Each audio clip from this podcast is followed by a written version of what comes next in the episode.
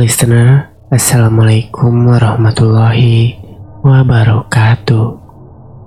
Saya Panji Purnama di sini yang akan membagikan sebuah cerita lagi. Kelanjutan dari podcast sebelumnya ya di minggu-minggu kemarin karena uh, beberapa minggu ini Panji sibuk juga jadi gak sempet juga buat ngurusin podcast gitu. Jadi ya baru sekarang lagi Panji bisa upload podcast ya bisa ngeluarin podcast terbaru lagi oke jadi kita akan melanjutkan cerita yang sebelumnya yang berjudul KKN bukan di desa penari part 2 ya karena kemarin sudah ya part satunya jadi untuk kalian yang belum dengerin part satunya bisa langsung cek ke podcast kita ya. Uh, podcast sebelum ini tuh ada KKN bukan di desa penari part 1. Jadi kalian bisa cek di situ. Dengerin juga sampai habis biar nggak ketinggalan ya. Biar nggak ketinggalan ceritanya dan nyambung gitu karena cerita ini bakal terus nyambung gitu dari part 1, 2 dan sampai seterusnya gitu ya. Untuk kalian juga yang mau kirim-kirim cerita, bisa kalian kirim cerita kalian melalui Instagram Panji aja, Panji Purnama 11 ya. Bisa kalian kirim langsung via DM, kalian langsung cerita aja di DM gitu. Jadi biar nanti Panji ceritain di DM Instagramnya sesuai versi kalian gitu ya. Oke, gak usah lama-lama lagi, kita langsung masuk aja ke ceritanya. Selamat mendengarkan. Malam yang mencekam diliputi rasa tanda tanya. Rasa takut yang terus menghantui jiwa-jiwa mahasiswa tak berdosa. Eh, maaf kuralat, kami gak sesuci itu. Kami berdosa kok, bandel banget malah. Contohnya pernah deketin dosen muda. Di saat warga terlihat sudah menghilang di penglihatan mata, aku menutup pintu kayu itu. Buat yang buat yang nggak tahu rumah joglo is buat yang nggak tahu rumah joglo itu ilustrasinya ya seperti rumah kayu gitu ya. Jadi gentingnya itu uh, bawahnya lantainya udah ditembok, cuman dinding-dindingnya itu gentingnya itu kayak uh, tajam ke atas gitu loh jadi lancip gitu atasnya terus ke bawahnya agak ada lengkungan gitu loh terus ada tiang-tiang kayu uh, dengan tangga terus di depannya ya ada tangga terus dengan pintu kayu dan ada jendela di kiri kanan pintu itu jendela ya biasa kayu ada kacanya gitu lah ya. Oke kembali lagi ke cerita. Indi akhirnya sudah sadar. Keringatnya masih mengalir menandakan betapa lelahnya saat kesurupan. Aku menghampirinya dan menanyakan, Gimana Indi? Udah baikan? Apa yang kamu rasain tadi? Hus, sahut Erna menandakan aku tak boleh menanyakan pertanyaan yang terlalu panjang. Biar dia istirahat dulu. Buat para laki-laki, kembali ke kamar. Semoga gak ada apa-apa lagi. Sahut Erna. Para laki-laki pun keluar dan menuju kamar, sementara aku masih di situ untuk berpesan buat kalian jangan lupa berdoa ya. Kalau ada apa-apa langsung hubungi aku. Iya, aku. Uh, koyongan ya konde. Wes, dan betul-betul. Uh, kayak berani aja kamu dek. Ya cepat keluar, keluar, keluar. Mereka mengusirku. Aku memang tadi percaya untuk menjaga wanita. Aku pun keluar dan menuju kamar, berusaha tertidur dan ingin melupakan kejadian malam ini. Setelah kejadian malam itu, sudah tiga minggu tidak ada gangguan, seperti sesuatu interaksi makhluk metafisika. Semua berjalan normal. Melakukan kegiatan KKN dengan nyaman tanpa ada tertekan sedikit pun. Berbagai kegiatan telah kami lakukan, seperti membuat posko, pembelajaran untuk tunaksara, dan ya lain sebagainya. Ya seperti KKN pada umumnya lah ya. Ngajarin bocil-bocil, menghitung, menulis, dan lain-lain. Untuk aku yang pada dasarnya tidak terlalu menyukai anak kecil, entah kenapa begitu bahagia bisa mengajari mereka. Begitupun yang lain. Aku seperti dikelilingi calon istri-istri idaman. Kami sudah cukup lama di desa ini, merasakan kekeluargaan yang semakin dekat dengan para warga. Mereka juga sering mengunjungi kami, sekedar memberi makanan atau hasil kebun. Aku rasa sudah tidak ada lagi gangguan. Aku berpikir mungkin para setan di sini sudah baik dan mengenal kita. dan si Ari juga sudah tidak sering mengucapkan kata kasar lagi. Dan kebetulan di akhir bulan aku harus ke kota guna membeli keperluan yang tidak terdapat di desa ini. Aku ditemani Indi untuk ke kota. Ya, hanya kita berdua. Aku sengaja berangkat pagi agar untuk pulang ke sini tidak terlalu gelap. Kupanaskan motor CB ku layaknya Dilan. Ya cuman gak pakai jaket aja. Jarak kota dari desa ini cukup jauh dengan waktu tempuh satu jam perjalanan lah ada lah ya. Itu pun kalau ngebut. Wes, tak tinggal seyore. Dah, aku tinggal dulu ya teman-teman. Ucapku bahagia kepada teman-teman. Oce suwe-suwe dalamnya peti. Mengko inti keserupan mana? Jangan lama-lama jalannya. Gelap. Nanti ini bisa kesurupan lagi. Erna menjawab dengan nada menyebalkan. Kata-kata Erna ada benarnya. Ya, desa ini jalannya tanpa penerangan dan pertengahan perjalanan dan pertengahan perjalanan hanyalah hutan dan kebun. Iyo, tenang wae. Kan ono aku, Indi gak bakalan nopo-nopo. Kesombonganku semakin menjadi-jadi di depan para wanita. Indi hanya tersenyum. Kita berdua pun berangkat Perjalanannya yang cukup perjalanan yang cukup menyenangkan, embun pagi dan kabut dataran tinggi menembus badanku. Hawa dingin di pagi hari merasuk ke dada. Ya, memang indah jika di pagi hari. Tapi aku katakan tidak untuk malam hari.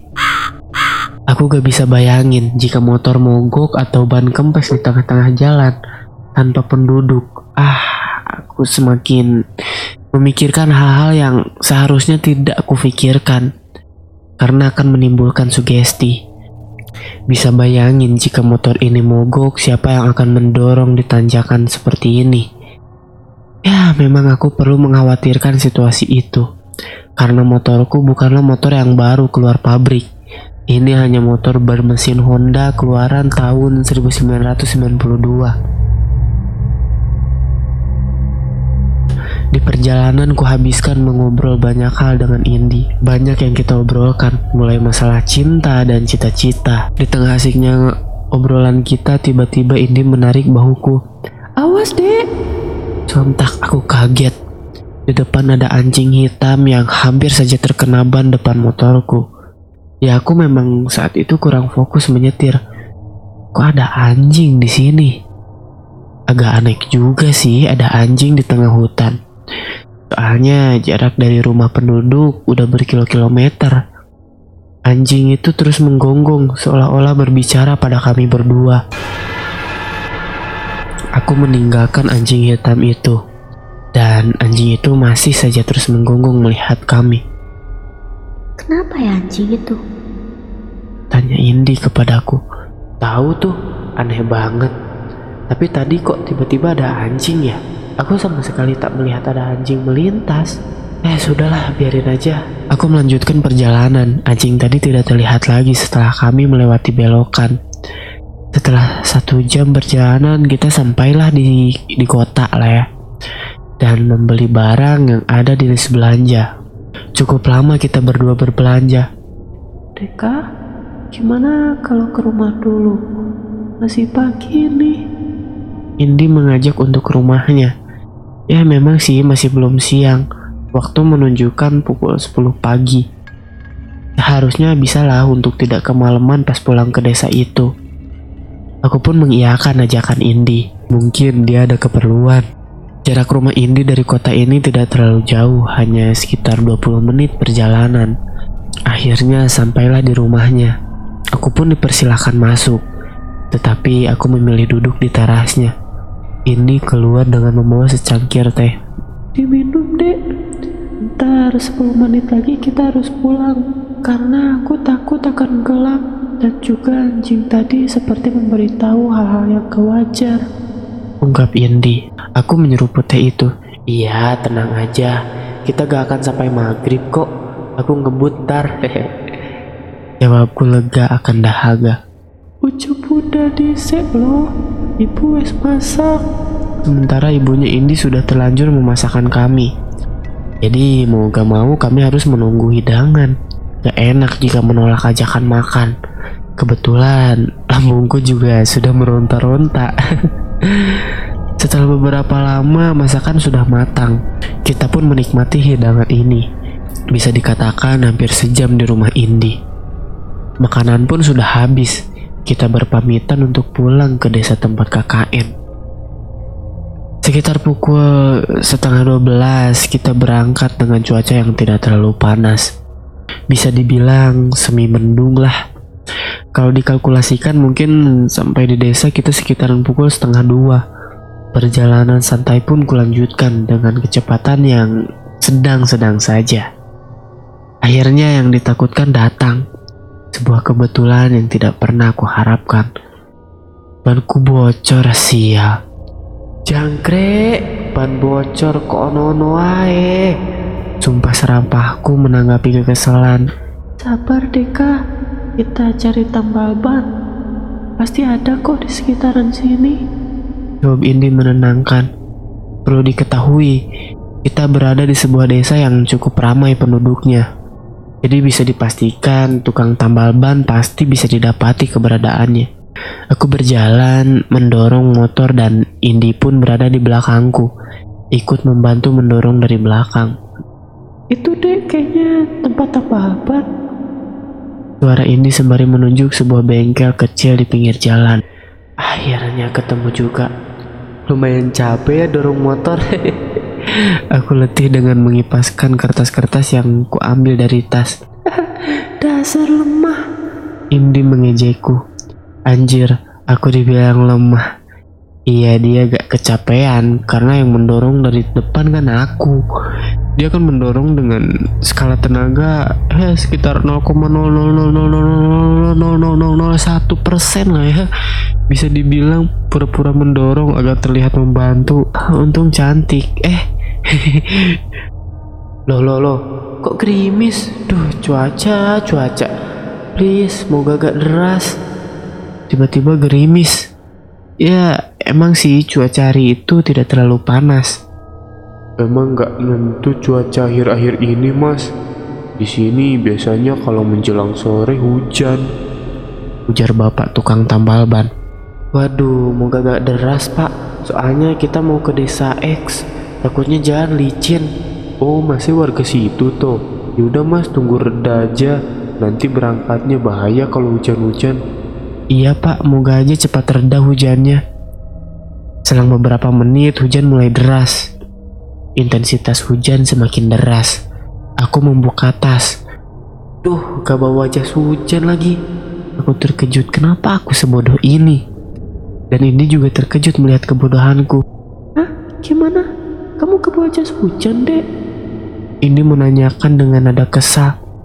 Aduh, aku lupa beneran, aku lupa. Ini tampak kesal melihat kecerobohanku. Sudah selesai, Mas. Suara Kang tambal ban menunjukkan ban motorku sudah ditambal. Berangkatnya nanti aja, Mas. Nunggu reda hujan. Bahaya juga jika nekat jalannya menanjak. Petua bapak ini ada benarnya.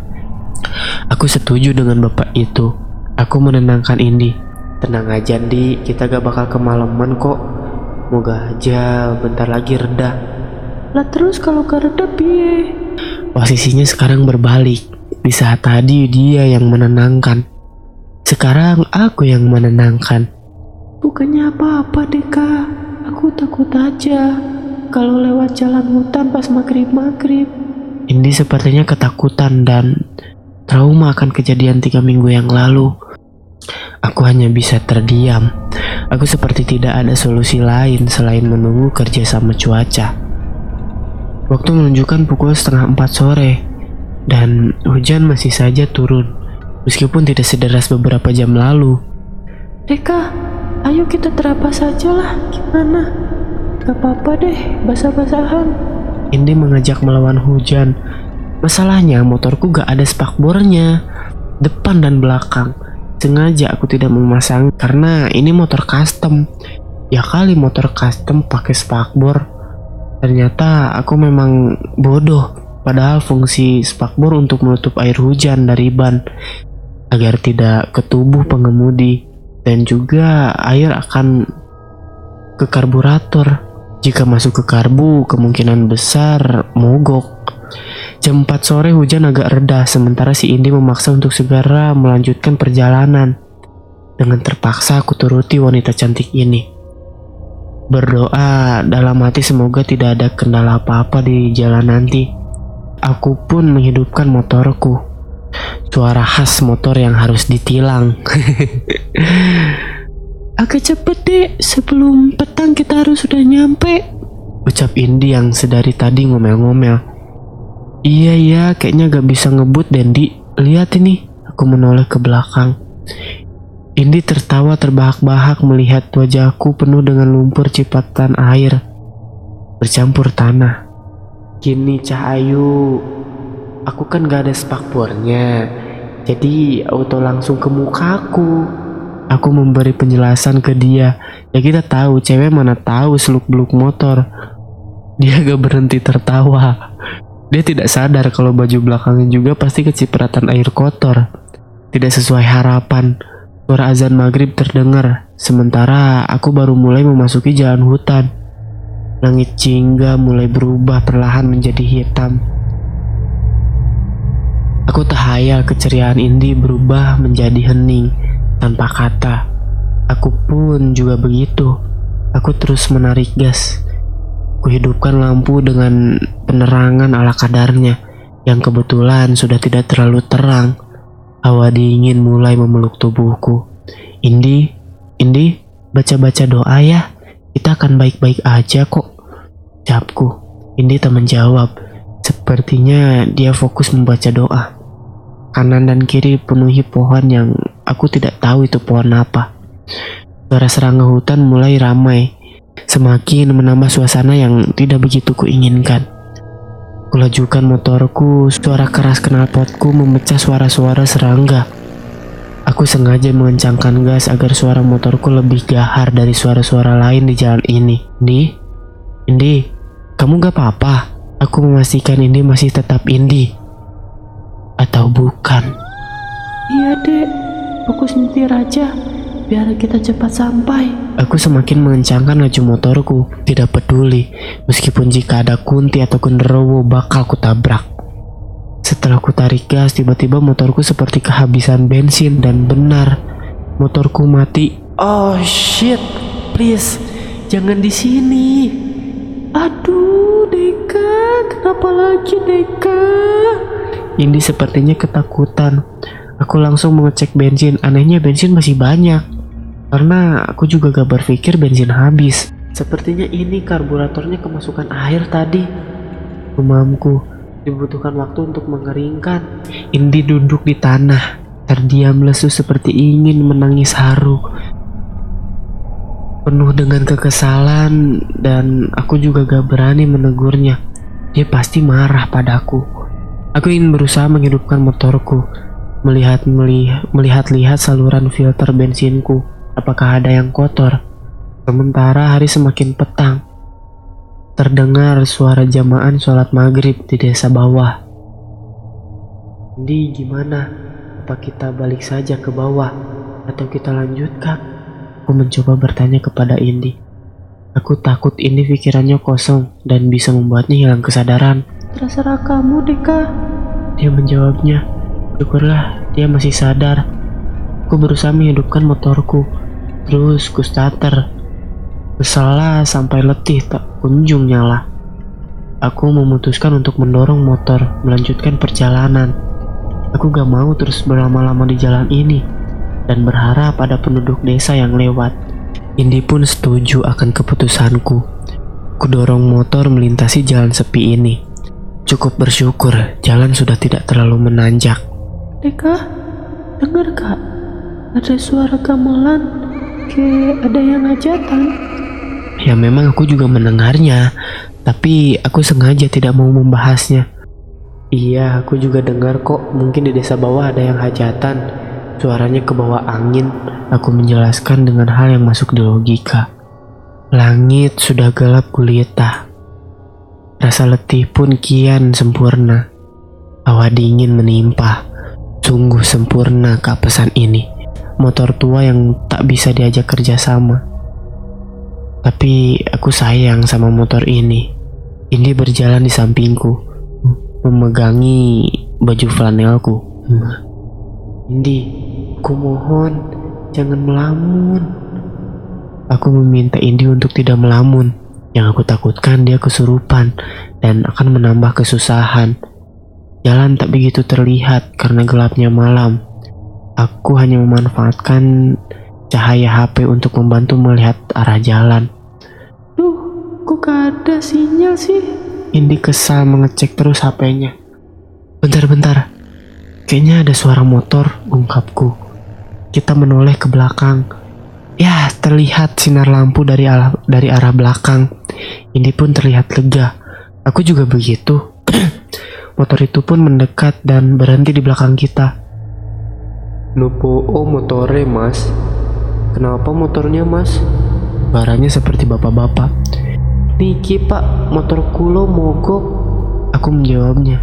Dia pun mengecek motorku.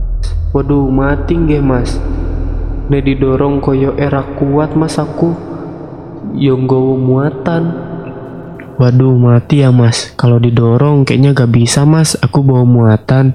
Iya, terlihat dia membawa muatan seperti karung sak. Yo nopo lek mampir neng umah disek Umahku cidek kok Gimana kalau mampir di rumahku dulu? Rumahku dekat kok dari sini Dia menawarkan kita mampir di rumahnya. Aku berpikir bukannya desa masih jauh ya? Sepu, Sepuntene pak Bukannya desa isi tebing ya? Maaf pak, bukannya desa masih jauh ya? Aku menanyakan bahwa desa masih jauh dari jalan ini. Aku dulu warga desa ngeduwur mas Neng kene ono deso yo rodo melbus ya Tapi sering kok dilewati warga Aku bukan warga desa atas mas Di sini ada desa Ya memang agak masuk sih Tapi sering kok dilewati warga Aku menoleh ke Indi untuk melihat reaksinya. Indi mengangguk menandakan dia setuju untuk mampir ke rumah bapak-bapak tersebut. Aku pun menerima tawaran bapak itu. Dia menyuruhku mengikutinya. Dia juga menuntun motornya. Dia terlihat baik banget memperlihatkan respectnya dengan ikut menuntun motornya. Aku dan Indi mengikutinya. Aku masih menuntun motorku. Dia berbelok, kulihat ada jalan sep kulihat ada jalan setapak. Aku berpikir mungkin ini jalan menuju desanya. Ya, jalan ini sempit, hanya cukup dilewati satu motor. Jalan setapak seperti jalan jalur pendakian. Tapi aku merasa lega karena merasa kita gak sendirian. Setelah beberapa menit aku berjalan, terlihat cahaya dan suara ramai orang hajatan. Deka, mungkin di sini suara orang hajatan yang dari tadi kita dengar.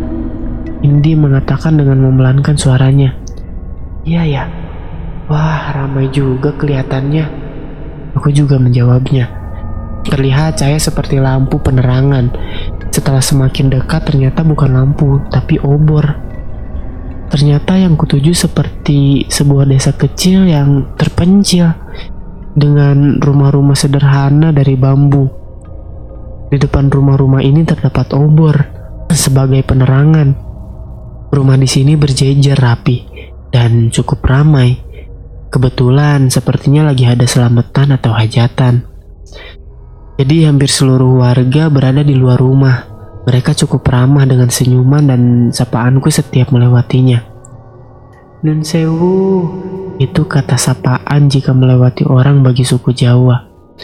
Mereka menjawab, Ge, aku gak menghitung betapa banyaknya rumah di sini, tapi yang jelas cukup padat.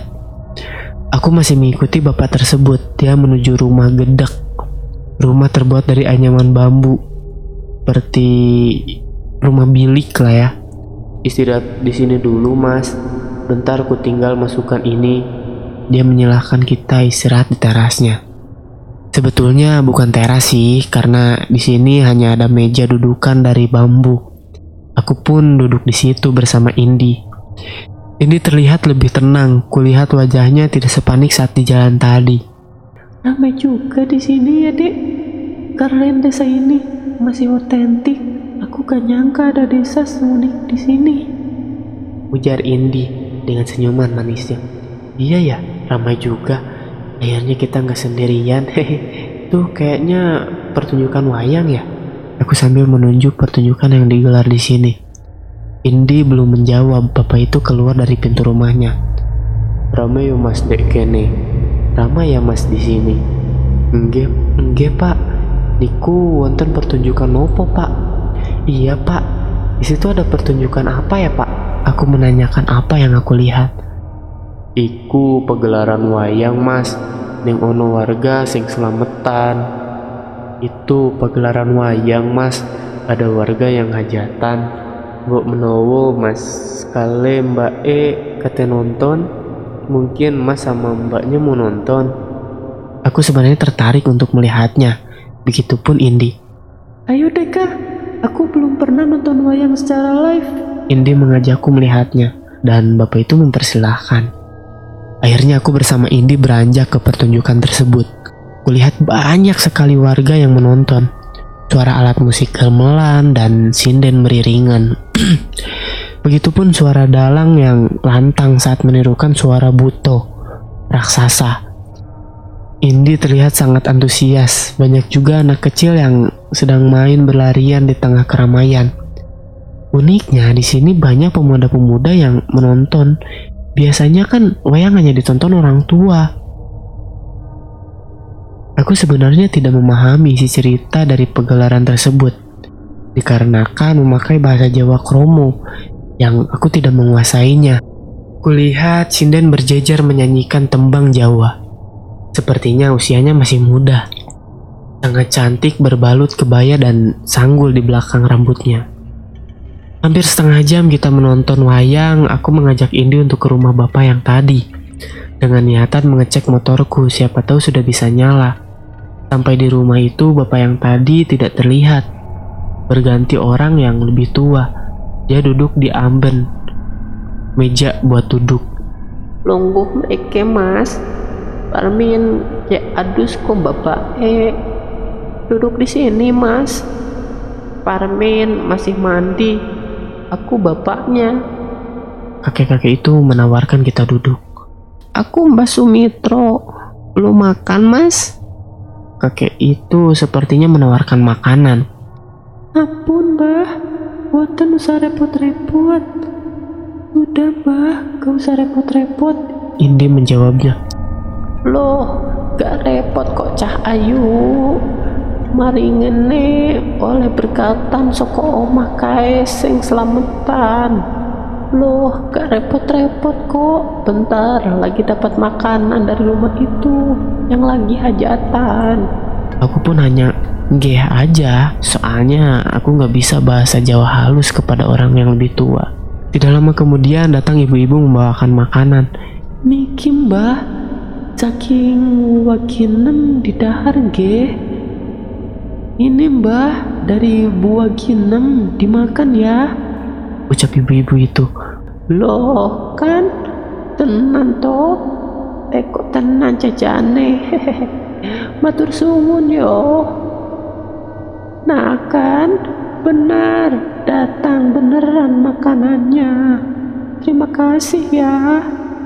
Jawab Simbah dengan tertawa.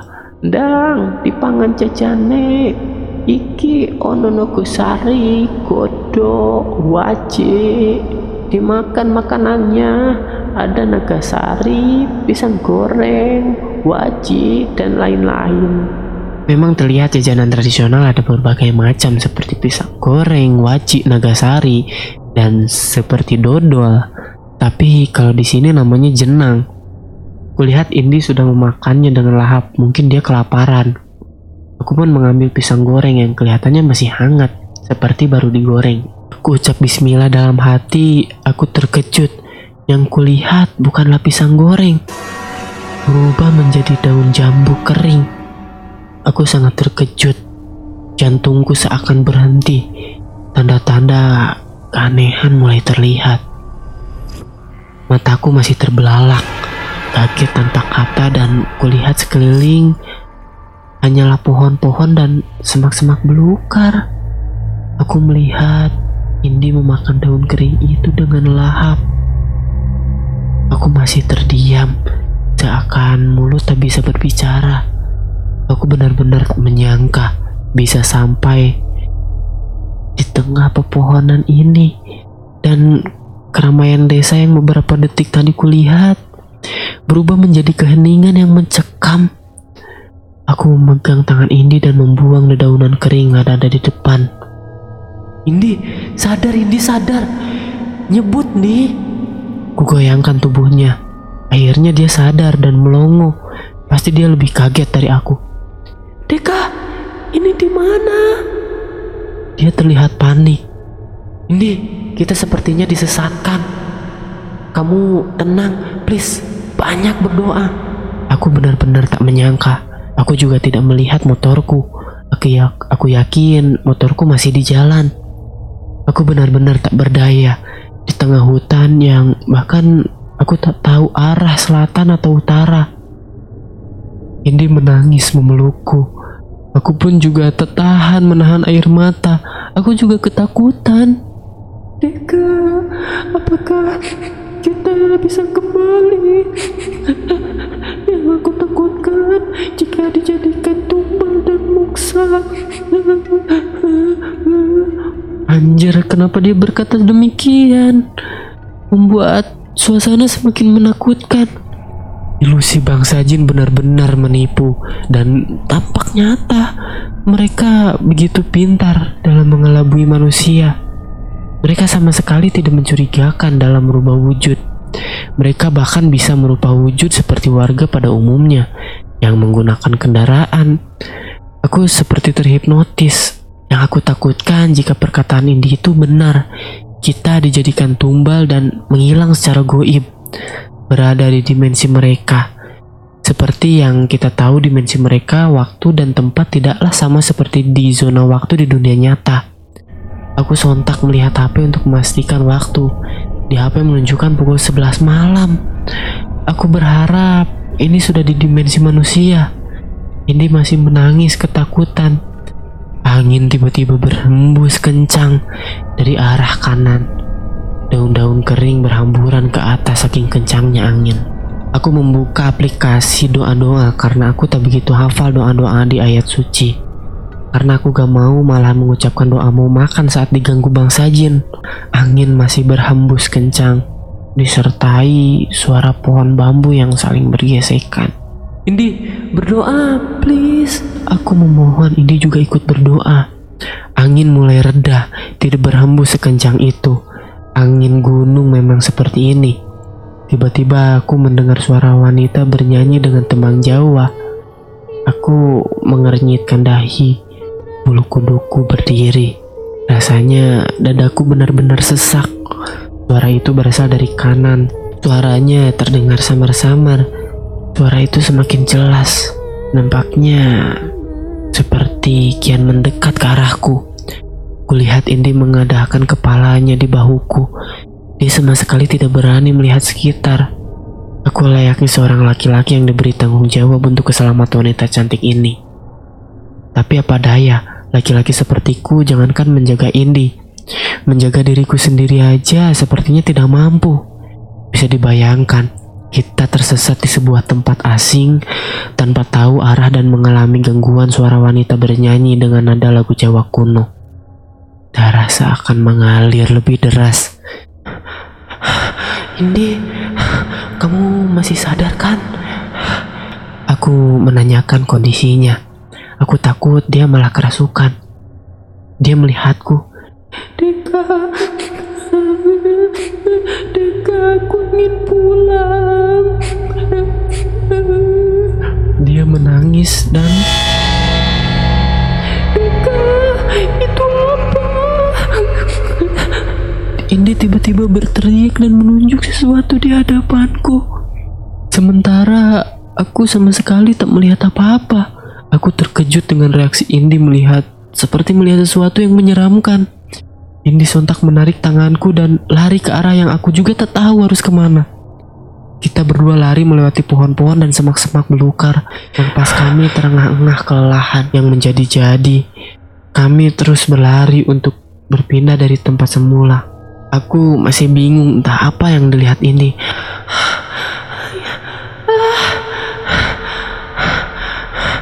Indi terjatuh, rupanya kakinya tergores kayu atau tanaman yang aku gak tahu penyebabnya. Darahnya bercucuran keluar. Teriakan Indi menambah suasana jadi kacau. Dia kesakitan. Aku panik dan spontan melepas baju flanelku dan mengikatkan ke kakinya. Sebenarnya aku gak pernah ikut PMI atau PMR sebelumnya, tapi ya aku lihat di film-film seperti itu. Indi yang terluka tak mungkin bisa untuk berlari lagi. Aku rangkul dia dan kita duduk di bawah pohon randu yang sepertinya itu pohon randu yang cukup besar. Indi menangis sejadi-jadinya. Aku tahu luka itu pasti sakit. Aku masih penasaran apa yang dilihat Indi sehingga membuatnya lari tunggang langgang seperti itu. Setelahnya, setelah melihat dia tenang, aku mulai ada niatan menanyakan apa yang dia lihat. Indi, yang kamu lihat tadi itu sebenarnya apa? Dia melihatku. Matanya begitu ketakutan. Dia memelankan suaranya. Aku melihat sosok wanita memakai kebaya dengan kuku sepanjang sapu lidi dan lidahnya lidahnya menjulur seperti lidah anjing hitam tadi pagi. Aku pucat mendengar jawaban Indi. Dia memang lebih pekat dia memang lebih peka daripada aku terhadap interaksi makhluk tak kasat mata. Dia mengincar kita, Dika. Sepertinya kita gak bisa selamat dari hutan ini. Indi pesimis dengan nafas yang masih naik turun. Aku terdiam lesu. Rasa pasrah mulai menghampiri. Sepertinya mau lari ke mana aja akan tetap diikuti. Aku mulai mengingat keluarga di rumah teman-teman, dan rindu suasana rumah yang nyaman, tidak seperti tempat durjana ini. Angin malam seiring berhembus hawa dingin mulai menusuk dada.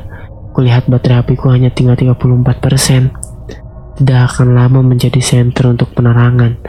Aku ingin tertidur dan ketika membuka mata ini hanya sebuah mimpi. Indi membuka tasnya dan mengeluarkan makanan ringan yang kita beli di kota. Kita berdua hanya bisa memakan makanan ringan malam ini. Sementara suara serangga masih saling bersahutan. Yang aku ingat kita memakan sebungkus taro berukuran jumbo. Rasanya seperti taro bukan seperti daun kering. Indi, kita harus optimis. Gak boleh nyerah. Aku meyakinkan Indi dan diriku sendiri sebagai sugesti untuk tetap yakin. Layaknya seorang gladiator yang akan bertarung, Gua angkat daguku, kukumpulkan keberanian untuk berkata, Aku manusia, aku punya gigi untuk mengoyak, aku punya kaki untuk menginjak, aku punya nyali untuk menggertak. Tiba-tiba, seperti ada sesuatu yang jatuh dari atas. Aku spontan berteriak dan memeluk Indi, layaknya anak kecil yang meminta perlindungan kepada ibunya. Indi juga berteriak ketakutan. Kita sama-sama takut dan memejamkan mata. Indi, Indi coba kamu lihat, lihat. Aku berkata dengan mata terpejam. Merasakan Indi beranjak berpindah tempat. Aku membuka mata dan ia mengambil buah randu yang jatuh dari atas dan melemparnya ke wajahku. Nih, koyak tuh. Injak, gertak. Nye. Indi mengejekku. Martabatku sebagai laki-laki seperti diinjak-injak. Sial memang. Duh, dede. Udah, kita ini sama-sama penakut. Jadi jangan sosok jadi pelindung kayak gitu no. Lihat tuh snacknya berceceran kan. Aku baru sadar snack yang aku pegang berhamburan di bawah dan yang pasti sudah tak layak untuk dikonsumsi. Aku hanya bisa nyengir penuh malu. Kayaknya di sini dah aman di. Kita istirahat di sini aja. Aku mencoba mengalihkan pembicaraan agar tidak terus membahas kejadian memalukan barusan. Iya, kayaknya lagian kakiku masih sakit untuk dibuat jalan kecuali kalau kamu mau gendong aku. Ini anak memang ngeselin ya. Masa aku harus gendong? Ya aku gendong dah tapi kuserahkan ke setan berbahaya itu mau. Dia sepertinya kesal. Dah dek, jangan ngomong-ngomong lagi. Kamu bisa-bisanya bercanda di tempat seperti ini. Dia benar-benar kesal. Aku merasa bersalah dan aku meminta maaf.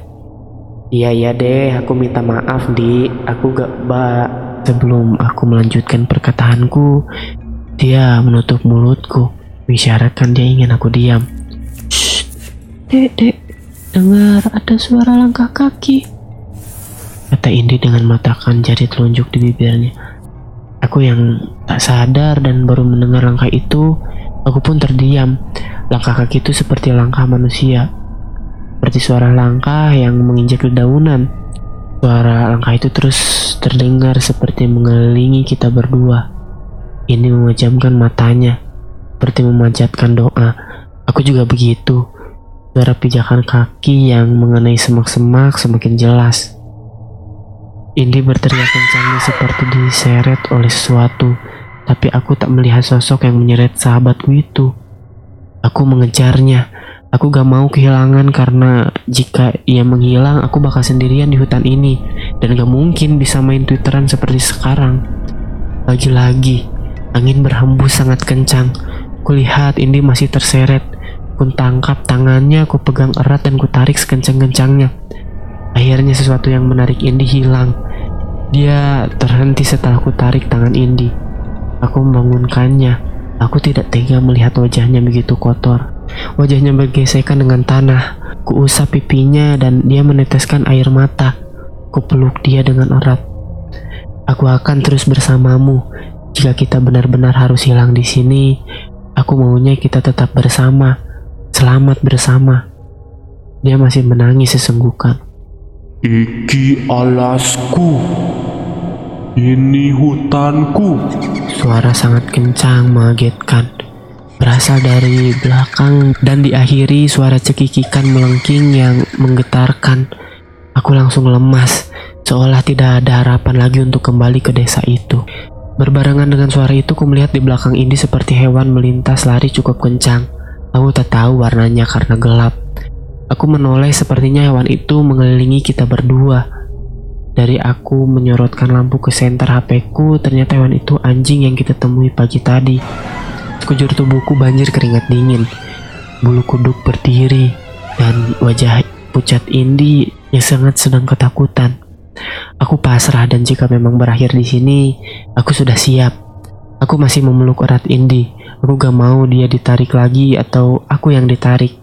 Jancok asu setan bangsat Roneo konco tak untalen dasmu bajingan Jancok anjing setan bangsat Sini kau ku makan kepalamu Aku marah dan kesal.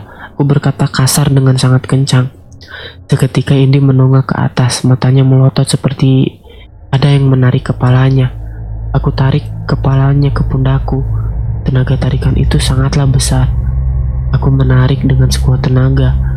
Setan alas makmu kiper cok Setan hutan ibumu tuh kiper Aku sangat kesal dipermainkan. Seketika ada sesuatu yang menghantam keras ke tubuhku.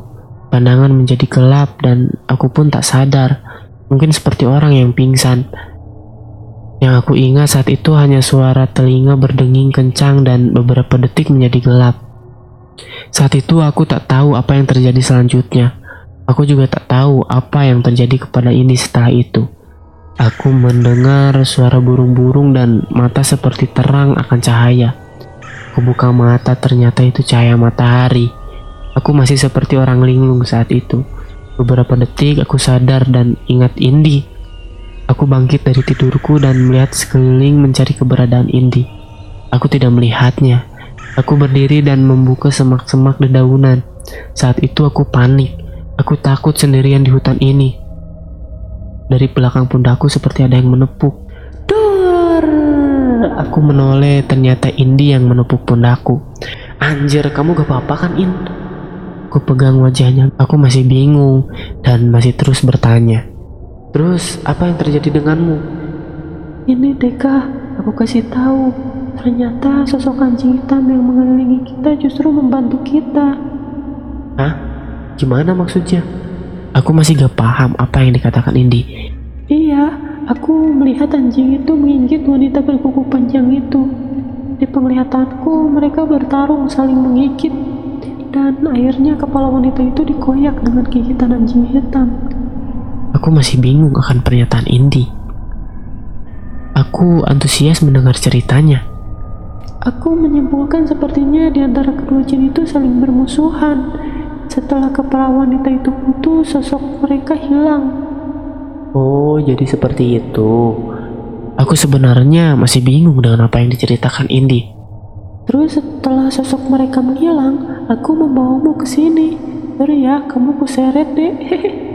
Anjir, pantesan punggungku kotor semua. Aku mengibas-ngibaskan tanah kotor di belakang bajuku. Terus kamu dari mana tadi? Kok aku gak ngeliat pas aku bangun? kamu, kamu kesiangan ganteng. Sebelum kamu bangun, aku mendengar suara gemerisik ke aliran sungai dan aku mengeceknya. Sorry, sebenarnya dia gak manggil aku ganteng, tapi gak apa-apa lah. Loh, loh, lama saya hilang. Aku merogoh kantong celana yang tidak merasakan adanya keberadaan HP-ku. Nih, aku menyimpannya sebelum kamu kuseret. Indi menyodorkan HP-ku. Aku kaget dan berharap dia tidak membuka folder video. Tuh, HP-mu udah aku bersihkan juga. Hah? Eh, ya, ya, hehehe. Aku garuk-garuk kepala kayak orang tolol. Sebenarnya aku paham apa yang dimaksud Indi. Dia membersihkan apa. Dahlah, yuk kita ke sungai. Indi mengajakku ke sungai. Akhirnya ada sumber kehidupan. Setidaknya kita bisa bertahan hidup di sini sambil menunggu bantuan datang. Aku sama sekali bukan anak alam, jadi kita tahu cara bertahan hidup. Tapi kata temanku ada yang bilang di Indonesia mah gak perlu takut kelaparan. Selama daun masih hijau kita bisa makan. Menurutku lah enak lu makan daun gua mending makan seblak ya kan kami menyusuri rumputan ilalang dan semak belukar banyak daun rambat yang menghalangi jalan jalan menuju sungai ini menurun aku membuntuti Indi karena dia yang tahu arah menuju sungai sampailah kita di sungai aku mengambil botol air mineral di tasku untuk kuisi Pokoknya gak mau tahu siang ini kita harus bisa keluar di. Ya, siapa juga yang mau tinggal di hutan? Terus, macam kayak kamu lagi. Matahari begitu terik siang ini. Aku berharap tidak turun hujan. Suara aliran sungai begitu tenang. Burung-burung berterbangan. Tupai sesekali terlihat berloncatan dari pohon ke pohon. Sebenarnya suasana alam seperti ini jika di siang hari begitu menyenangkan. Tapi jika di malam hari, wah sepertinya lebih baik minum obat tidur agar segera bertemu siang. Kami memakan beberapa makanan ringan yang tersisa. Ku dengar dari kejauhan seperti suara tembakan senapan angin. Sepertinya suara itu berasal dari atas. Dari kejauhan seperti dua orang memidik buruan di atas pohon. Aku berteriak, Pak, Pak, tolong Pak. Aku mengulang berkali-kali. Sepertinya mereka mendengar suaraku. Mereka turun ke bawah dan menghampiri kita. Mereka tampak kebingungan dan bertanya, Loh mas, sampean nyapon neng kene. Loh mas, kamu ngapain di tempat ini? rupanya dia warga desa tempat kami KKN. Kami tersesat, Pak. Panjang ceritanya. Jawab Indi. Waduh, kok iso sih? Yowes, ayo cepet mulai tutno awak dewe. Waduh, kok bisa sih? Yaudah ayo cepet pulang, ikuti kami. Aku pun lega bahagia. Akhirnya ada bantuan yang dapat mengantarkan kami pulang. Sepertinya hari ini jalan seperti dimudahkan. Mulai bertemu air dan warga. Kami pun mengikuti mereka. Ternyata jalannya cukup jauh. Padahal kemarin malam seperti dekat. Aku benar-benar masih bingung. Akhirnya sampailah ke tempat motor mereka berdua. Kami pun diantar menuju desa atas. Aku melihat wajah Indi penuh dengan kegembiraan. Akhirnya bisa bebas. Di sepanjang jalan, aku melihat pinggir-pinggir jalan untuk melihat motorku. Jikalaupun gak ada, pasti sudah diambil orang pikirku. Akhirnya sampai juga di desa tempatku KKN dan diantarkan ke rumah tempat aku bertempat. Iya neng dia wakmu. Aku neng balai desa iki rencanane kateng golek ki koin mane. Eh rek dek wes ketemu. Temanku ternyata lagi berkumpul di balai desa dan beberapa warga untuk mencari kami. Akhirnya mereka datang dan berlarian, yang cewek pada memeluk Indi dan nangis bersamaan. Momen yang sangat haru, sementara yang cowok responnya, Neng di konco, cok, jangkrik areki. Rek ngopo noe. Ke mana kamu jangkrik bikin panik semua orang aja. mereka bertanya dengan tawa. Oh dewe membengi goleki awakmu. Gak ketemu motore tok. Kita semalam mencari dirimu, cuman ketemu motormu deka. Ucap salah satu temanku. Aku malas menjawab mereka sementara Pak Mudin mendatangiku dan berkata, Alhamdulillah, Mas akhirnya bisa pulang dengan selamat. Iya pak, alhamdulillah berkat doa teman-teman juga. Yo wes, saiki aduh se, sedang mangan. Ya udah sekarang mandi dulu dan makan. Ucap Nas menyuruhku mandi dan makan. Sementara itu aku masih gak percaya kalau aku udah sampai di tempat ini. Aku takut ini hanyalah ilusi. Ku tampar wajahku sendiri dan ku pejamkan mata dan ku tampar wajah Ari jika dia misu berarti ini nyata. Jancok si mulut kotor Ari misu. Oke, akhirnya aku lega. Ini bukan ilusi. Sekian dan terima kasih. Ya, tunggu part-part selanjutnya ya. Oke, terima kasih yang sudah dengerin podcast gangguan malam di malam Jumat ini dan untuk dan untuk part selanjutnya di part 3 akan kita lanjutin lagi di minggu depan ya. Untuk cerita KKN bukan di desa penari ini. Cukup ceritanya cukup menarik ya. Kayak apa ya? Kayak di film-film horor gitu. Di tengah hutan disesatkan, tiba-tiba ketemu orang dan lain sebagainya. Dan dibawa ke desa-desa goib gitu ya. De- eh, mungkin pemukiman jin lah ya. Tapi oke lah. Eh, ceritanya semakin sini semakin menegangkan dan akan ada kisah yang lebih menegangkan lagi di part selanjutnya. Jadi jangan lupa untuk tunggu part selanjutnya di malam Jumat depan dan biar nggak ketinggalan kalian bisa follow podcast eh, gangguan malam ini dan untuk kalian yang mau kirim cerita ya Panji ingetin lagi kalian bisa langsung kirim aja cerita kalian melalui DM Instagram ke Instagram Panji Panji Purnama 11 ya. Jadi ya terima kasih untuk semuanya. Wassalamualaikum warahmatullahi wabarakatuh